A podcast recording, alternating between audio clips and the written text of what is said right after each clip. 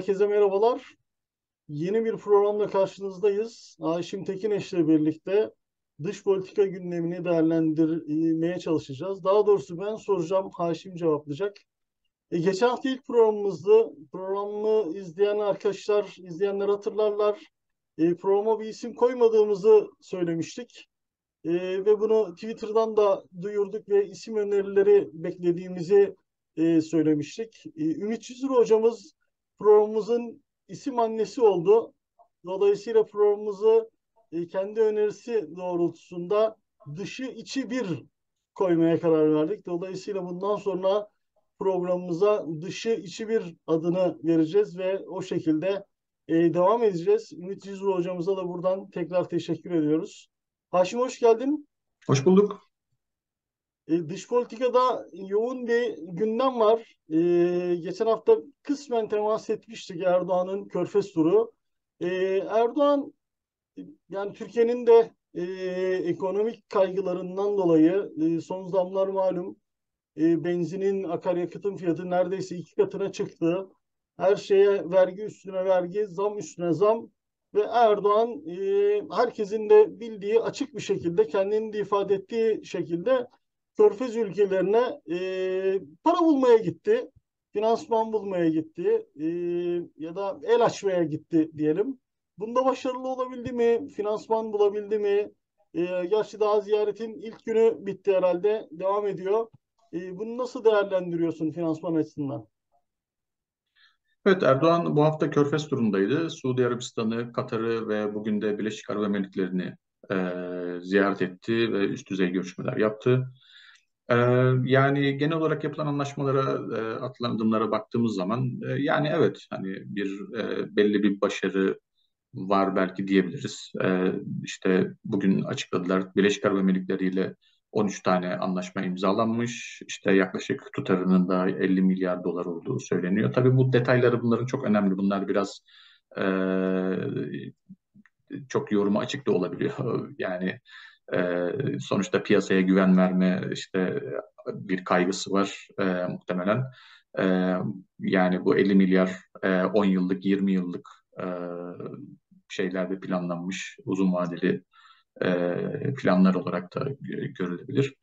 E, öte yandan Suudi Arabistan'la da anlaşmalar imzalandı. İki ayrı drone satış anlaşması var. E, hatta teknoloji paylaşımı Cidde'de ortak üretim yapılacağı söyleniyor. Yani bunlar da önemli adımlar sayılabilir. Tabii bunlar hani Türk ekonomisinin bu içinde bulunduğu dar boğazı ne kadar çözer, Türk ekonomisini ne kadar rahatlatır Hani e, onu bilemiyorum. Yani ekonomistler bu konuda çok ümit var değiller. E, ancak yine de e, günü kurtarma, biraz daha zaman kazanma e, açısından e, işe yarayabilir e, bu, bu, bu ziyaretler. E, yani o açıdan Erdoğan'ın ziyaretinin e, biliyorsunuz hani yanında 50, yaklaşık 50 tane iş adamı e, gitti. Yani bir nevi biraz biraz daha biraz da daha önce verilen sözlerin de hani hızlandırılması işte biraz daha böyle teşvik edilmesi anlamında da böyle bir fonksiyon da vardı açıkçası. E, kısmen kendi ölçülerinde başarılı sayılabilir mi? Evet hani e, sayılabilir yani. E, senin de dediğin gibi yani benim bakanlık yıllarından da hatırladığım ve bildiğimiz her ziyarette onlarca mutabakat zaptı imzalanır. E, her alanda dış politikadan savunmaya, ekonomiye karşılıklı yatırımların artırılmasına ama bunların e, fiiliyata geçmesi çok farklı olur. Yani ve genelde de ikili ziyaretlerin başarısını her iki ülkede bu mutabakat zabıtlarıyla işin açıkçası ya çok başarılı ziyaret geçti şeklinde lanse etmeye çalışır ama e, fiiliyata geçip geçmediği önemli. Senin de dediğin gibi yani detaylarda ne olacak? bunlar ne kadar e, gerçeği yansıtacak ya da e, gerçekleşecek e, o önemli. Tabii mesela 2021 yılıydı sanırım. E, Birleşik Arap Emirlikleri ile o zaman Birleşik Arap Emirlikleri Türkiye'de 10 milyar dolar e, yatırım yapmayı e, vaat etmişlerdi. Ama yani şu ana kadar olan e, rakamlar her ne kadar hani e, yükselişte de olsa belli bir artış olsa da e, o miktarın çok çok altında. Muhtemelen bu dediğim gibi yani uzun vadeye yayılmış belli e, planlamalar. E, bu nasıl tabii gerçekleşecek o ayrı bir mevzu. yani buradan ben esasen biraz daha sorunun kökenine dönmek istiyorum. Yani 2011 yılından itibaren, Arap Baharı'ndan itibaren e, Türkiye'nin e, Suudi Arabistan ve Körfez ülkeleriyle Katar haricindeki Körfez ülkeleriyle Birleşik Arap Emirlikleri ile ilişkilerinin bozulduğu bir dönem olmuştu. Bunda da en büyük sebep Türkiye'nin Müslüman kardeşlere e, olan desteğiyle e, Suudi Arabistan ve Katar haricindeki diğer Körfez ülkeleri esasen Müslüman kardeşleri ve e, tırnak içinde siyasal İslam'ı kendilerine en büyük tehdit olarak görüyorlardı. Çünkü bunlar monarşiyle yönetilen ülkeler. E, dolayısıyla kendi içlerinde de bu tarz bir gelişme olduğu olmasından korktukları için e, Türkiye ile de arası açılmıştı. E, 2000 yani e, gene yakın tarihlerde Cemal Kaşıkçı'nın İstanbul'daki Suudi Arabistan Başkonsolosluğu'nda öldürülmesini hatırlıyoruz. Erdoğan'ın o zaman çok sert demeçleri vardı Suudi Arabistan'a yönelik. E, ama baktığımızda Erdoğan'ı tanıyoruz biz. Erdoğan e, yani bu dünyanın görebileceği en pragmatist liderlerden bir tanesi ve U dönüşleriyle e, meşhur. Bugün e, kara dediğine yarın ak diyebilir. Bugün ak dediğine yarın kara diyebilir. Ha bu şunu da teslim etmek lazım. Uluslararası e, ilişkilerde realizmin tabiri caizse iliklerine kadar e, yaşandığı bir dönemden geçiyoruz. E, çoğu ülke için de benzer eleştiriler yapılabilir ama Erdoğan bunun belki de en üst doruk noktasında e, desek yalan söylemiş olmayız. Aynı şeyi, aynı soruyu diğer ülkeler arasından soracak olursak yani Suudi Arabistan, e, Erdoğan'ın bugüne kadarki sözlerini ya da politikalarını yine aynı şekilde Birleşik Arap Emirlikleri mesela e, darbeyle suçlandı. İçişleri Bakanı darbeyle suçladı. Türkiye medyası darbeyle suçladı. E, bu dönüşü nasıl okuyor ya da bu dönüşleri niye satın alıyor diyelim? Yani e, önce dediğiniz gibi e, Arap Baharı sonrasında siyasal İslam ve bununla ilintili gruplara çok büyük bir potansiyel atfedildi. Yani genel olarak Orta Doğu'nun her tarafında e, yani çok büyük bir siyasal dönüşümün gerçekleşeceği ve bunun e, o siyasal İslam e, grupları özel özellikle de başta Müslüman kardeşler olmak üzere bunlar tarafından e, ilerletileceği, bu dönüşümün sağlanacağı düşünülüyordu. Bu, Türkiye bunu fırsat olarak gördü e, ve bunun üzerine bir bölgesel hakimiyet e, kurma e, arayışına gitti. Öbür taraftan e, doğal olarak e, Körfez ülkeleri ve artı Mısır bunu bir tehdit olarak gördüler. E, ve bu iki ülkeyi, iki e, tarafı karşı karşıya getirdi. Bir tarafta Suudi Arabistan, Birleşik, Birleşik Arap Emirlikleri, Mısır, Bahreyn. Diğer tarafta Türkiye ve Katar. E, ve bu en e, net bir şekilde Katar kriziyle ortaya çıktı. Sonrasında işte e, hem Libya'da sonra Doğu Akdeniz'de e, bu krizlerin e, Afrika boynuzunda bu krizlerin yansımalarını e, yoğun bir şekilde gördük 2010'lu yılların e, sonlarına doğru.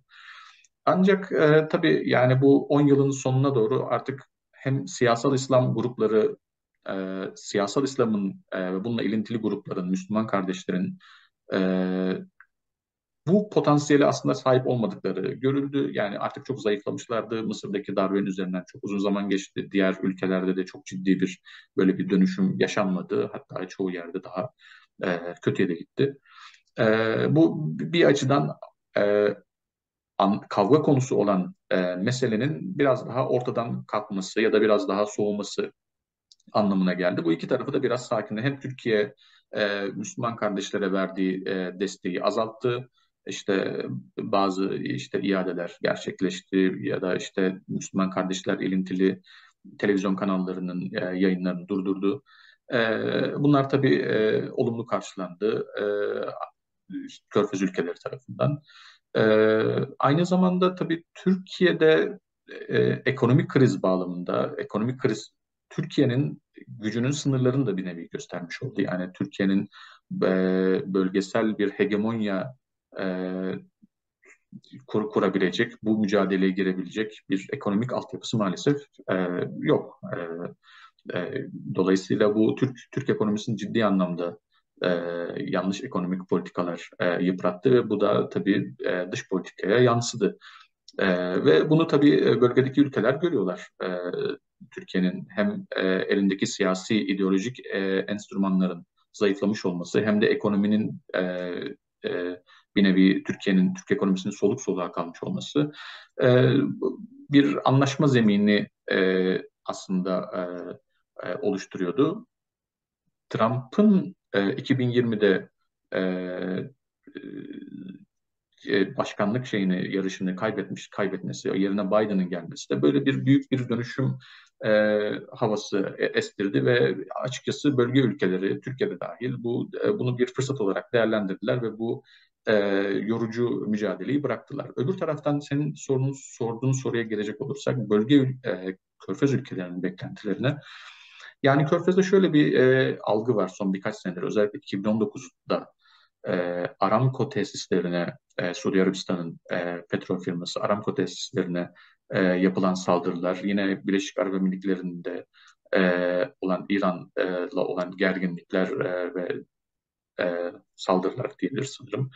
E, bu e, saldırılara Amerika'dan ciddi bir e, e, güvence, bu saldırılar karşısında Amerika'dan ciddi bir güvence görmemiş olmaları Körfez ülkelerine Körfez ülkelerine ciddi bir güvenlik kaygısı oluşturdu ve Amerika'nın e, o geleneksel tarihi Körfez'e dair Körfez'e yönelik verdiği güvenlik taahhütlerinin aslında çok da böyle güvenilir olmadığı e, onlar için ortaya çıkmış oldu ve e, e, o zaman işte İran'la gizli görüşmelere başladılar e, ve buna paralel olarak ciddi bir e, politika değişikliğine gitme, işte e, bölgesel krizleri biraz daha yumuşatma, işte e, opsiyonları arttırma. E, hem Rusya ile ilişkileri geliştirme, hem Çin'le ilişkileri, ilişkileri geliştirme. E, biliyorsunuz yakın zamanda işte Suudi Arabistan'la İran e, bir normalleşme imza şey imzaladılar ve Çin'i de bunun bu Çin'e de Çin'i de bunu e, bir e, ne denir garanter olarak e, içine çektiler. E, benzer bir şekilde Türkiye'de de aynı e, aynı dinamik söz konusu. Yani Türkiye'de sonuçta e, her ne kadar işte ekonomik olarak krizde de olsa e, güçlü bir ülke. Hani bölgede güçlü bir ülke ve Türkiye ile de bu krizin devam etmesi e, açıkçası kimsenin e, işine gelmezdi. Körfez ülkelerinin temel jeopolitik e, açıkçası beklentisi bu. Temel güdüsü bu Türkiye ile normalleşme konusunda. Öte yandan biri de Tabii olayın ekonomik boyutu var. Yani Türk ekonomisinin krizde olması, Türk lirasının değerinin çok düşmüş olması açıkçası Körfez ülkeleri için bir fırsat anlamına da geliyor. E, çünkü yani Türkiye'de hala ciddi, e, yani Türkiye Avrupa'ya çok yakın bir ülke. E, aynı zamanda e, nitelikli iş gücü var. E, 85 milyonluk bir nüfusu var. E, ve yani e, önemli e, elinde önemli zenginlikler de olan bir ülke. E, dolayısıyla bunu bir e, ne denir uzun vadeli düşünenler için e, bir e, yatırım fırsatı olarak da görüyorlar. Yani şimdiden açıkçası yani bir, bir nevi ucuzdan kapatıp e, bir nevi bu şekilde e, bir e, ne denir kampanya dönemi gibi değerlendiriyorlar maalesef.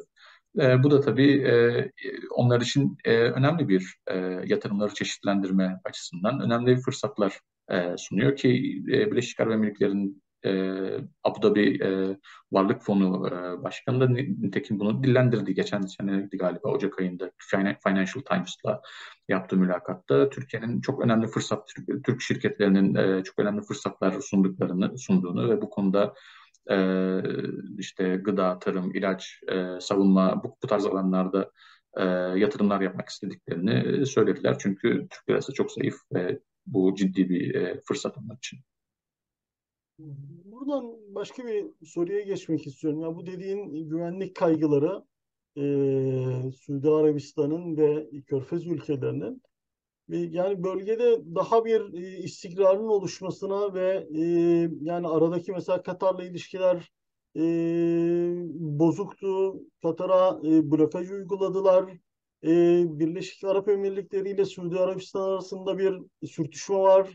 Aynı şekilde e, Suriye'deki savaşın devamı malum ama orada da gene bir e, Beşar Esad'ın Suriye'nin Arap Ligi'ne dönüşünü gördük ve Erdoğan'ın da o yönde pozitif açıklamaları var. Gerekirse e, Esad'la da Suriye ile de görüşmeye hazırız, görüşürüm e, gibi bir demeci var. Dolayısıyla tüm bölgede bir e, nasıl diyelim ikinci bir bahar mı yaşanacak? Yani yeni bir e, barış rüzgarları mı esecek? E, yani çatışmaların, anlaşmazlıkların e, daha halı altına süpürüldüğü ve e, ikili ilişkilerin geliştirilmeye çalışıldığı bir dönem mi olacak?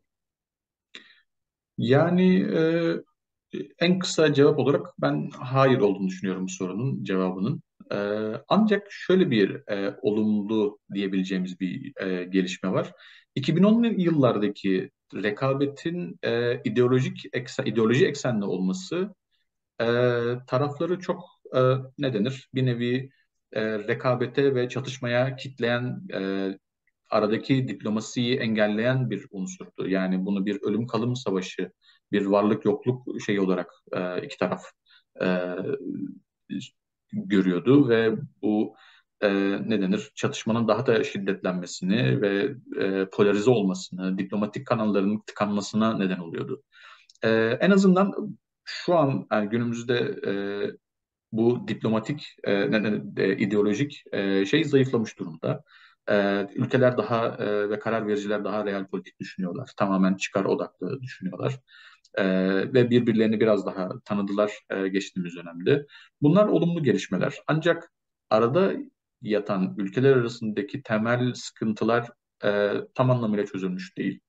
E, evet, e, Katar'la olan e, kriz bitti e, ve bir normalleşme sağlandı. İşte Mısır'la da e, bu şey neredeyse tamamlandı e, Türkiye'nin. E, bunlar olumlu gelişmeler. E, en azından diplomatik kanalların açıldığını, tarafların birbirleriyle konuşabildiklerini gösteriyorlar. Ancak e, yani Körfez'de de olsun, Ortada da olsun birçok ülkenin e, aralarındaki sorunlar e, çözülmüş değil aslında. Yani çok böyle bir ciddi bir pozisyon değişikliği de yok aslında. Yani e, herkes e, aynı pozisyonunu devam ettiriyor. Ee, yani mesela benim hatırladığım en son Erdoğan'da Suriye'den, e, Suriye'nin biliyorsunuz e, Türkiye'yle normalleşme konusunda beklentisi Türkiye'nin çekilmesi e, Suriye'deki topraklardan. Erdoğan da benim bildiğim en son e, çekilmeyeceğini Türkiye'nin söyledi. Ee, yani yine bakıyorsunuz Libya'da işte ya da işte e, diğer şey konularda çok bir ciddi bir şey yok. Sizin dediğiniz işte Birleşik Arap Emirlikleri'nde Birleşik Arap Emirlikleri ve Suudi Arabistan e, arasındaki e, sorun. Bu, bu konuda bu hafta Wall Street Journal'da yayınlanan bir yazı ciddi bu konuya dikkat çekti. İşte hem Yemen'deki anlaşmazlıklar işte bazı diplomatik e, ne denir kişisel diyebileceğimiz Muhammed Müzahit'le Muhammed Bin Selman arasındaki bazı e, işte e, e, sorunlar olduğu iddia edildi. İşte buna e, yine işte OPEC'in koyduğu e, petrol e, kotası e, Birleşik Arap Emirlikleri e, bundan çok memnun değil. E, bu tarz konuların işte iki ülke arasında bir e, gerilme neden olduğunu e, söyledi, iddia edildi ki taraflar bunu reddediyorlar ama yani e, hani muhtemelen e, çok da şaşırtıcı değil e, bu, bu, bu, bu iddiaların ortaya çıkmış olması. E, Türkiye'ye bakan yönüyle e, yani evet e, Türkiye için bir fırsat sunuyor. Sonuçta e, iki tarafta e, e, müttefik kazanmaya çalışacaklardır. İşte Birleşik Arap Emirlikleri, Emirlikleri e, bölge, yani Suudi Arabistan sonuçta oradaki büyük ortak. Körfez'deki e, yalnız kalmamak için Türkiye gibi bir ülkenin desteği e, e, onlar için önemli. Aynı şekilde Suudi Arabistan'da e, yine benzer e, sahiplerle Türkiye yanına çekmek. Bu Türkiye için bir fırsat doğurabilir.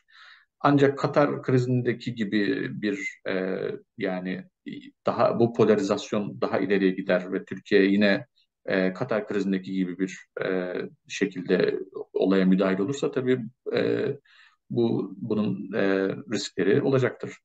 E, ben açıkçası çok sanmıyorum. Muhtemelen e, Ankara'dakiler derslerini almışlardır. E, daha dikkatli davranacaklardır diye düşünüyorum. E, ama göreceğiz.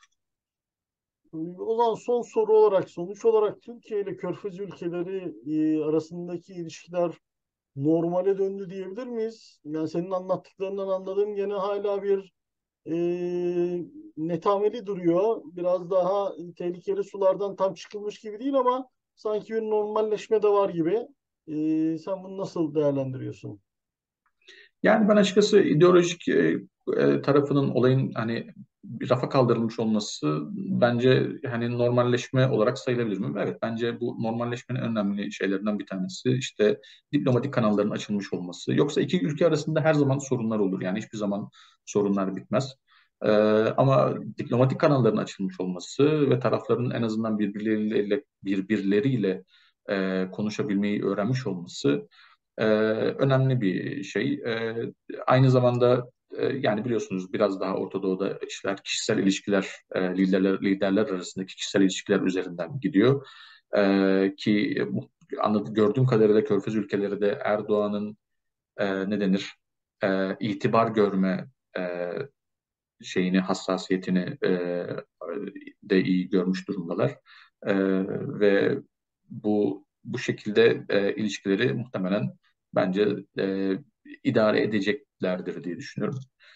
E, tabii bu bir e, başarı sayılabilir. Ancak e, yani şöyle görmek lazım. Yani Türkiye e, aslında yani Körfez ülkeleri olan ilişkilerin bozulması biraz Türk e, dış politikasında işte 2000'li yıllarda, 2010'lu yıllarda verilen çok ciddi yanlışların e, ve diplomatik e, ne denir vurdum duymazlıkların e, sonucuydu. E, en azından şimdi bu eski yapılan yan, yanlışlar bir, bir, biraz daha sonuçları hafifletilmiş oldu. E, maalesef bu e, e, ne denir? Bir nevi af dileyerek, e, işte e, özür dileyerek, yapılan yanlışlardan dönülerek e, ve bir zayıf bir zayıf bir noktadan, e, zayıf bir pazarlık noktasından, Türk ekonomisinin en zayıf olduğu e, dönemden ve herkesin sizin bu zayıflığınızı gördüğü bir e, bir dönemde oldu ve bu tabii ki e, yani Türkiye için hoş bir durum değil. Anladım. Haşim ben bugünlük soracağım soruların hepsini sordum. Son olarak eklemek istediğin başkaca bir şey var mı? Ee, teşekkür ediyorum dinlediğiniz için. Ee, ben de tüm izleyicilerimize bizleri izledikleri için teşekkür ediyorum. Yeni bir dışı e, dışı içi bir programında görüşmek üzere. Herkese iyi günler diliyorum. Ee, programı seyretmeyi, likelamayı ve yorum yapmayı lütfen unutmayın. Yeni bir programda görüşmek üzere.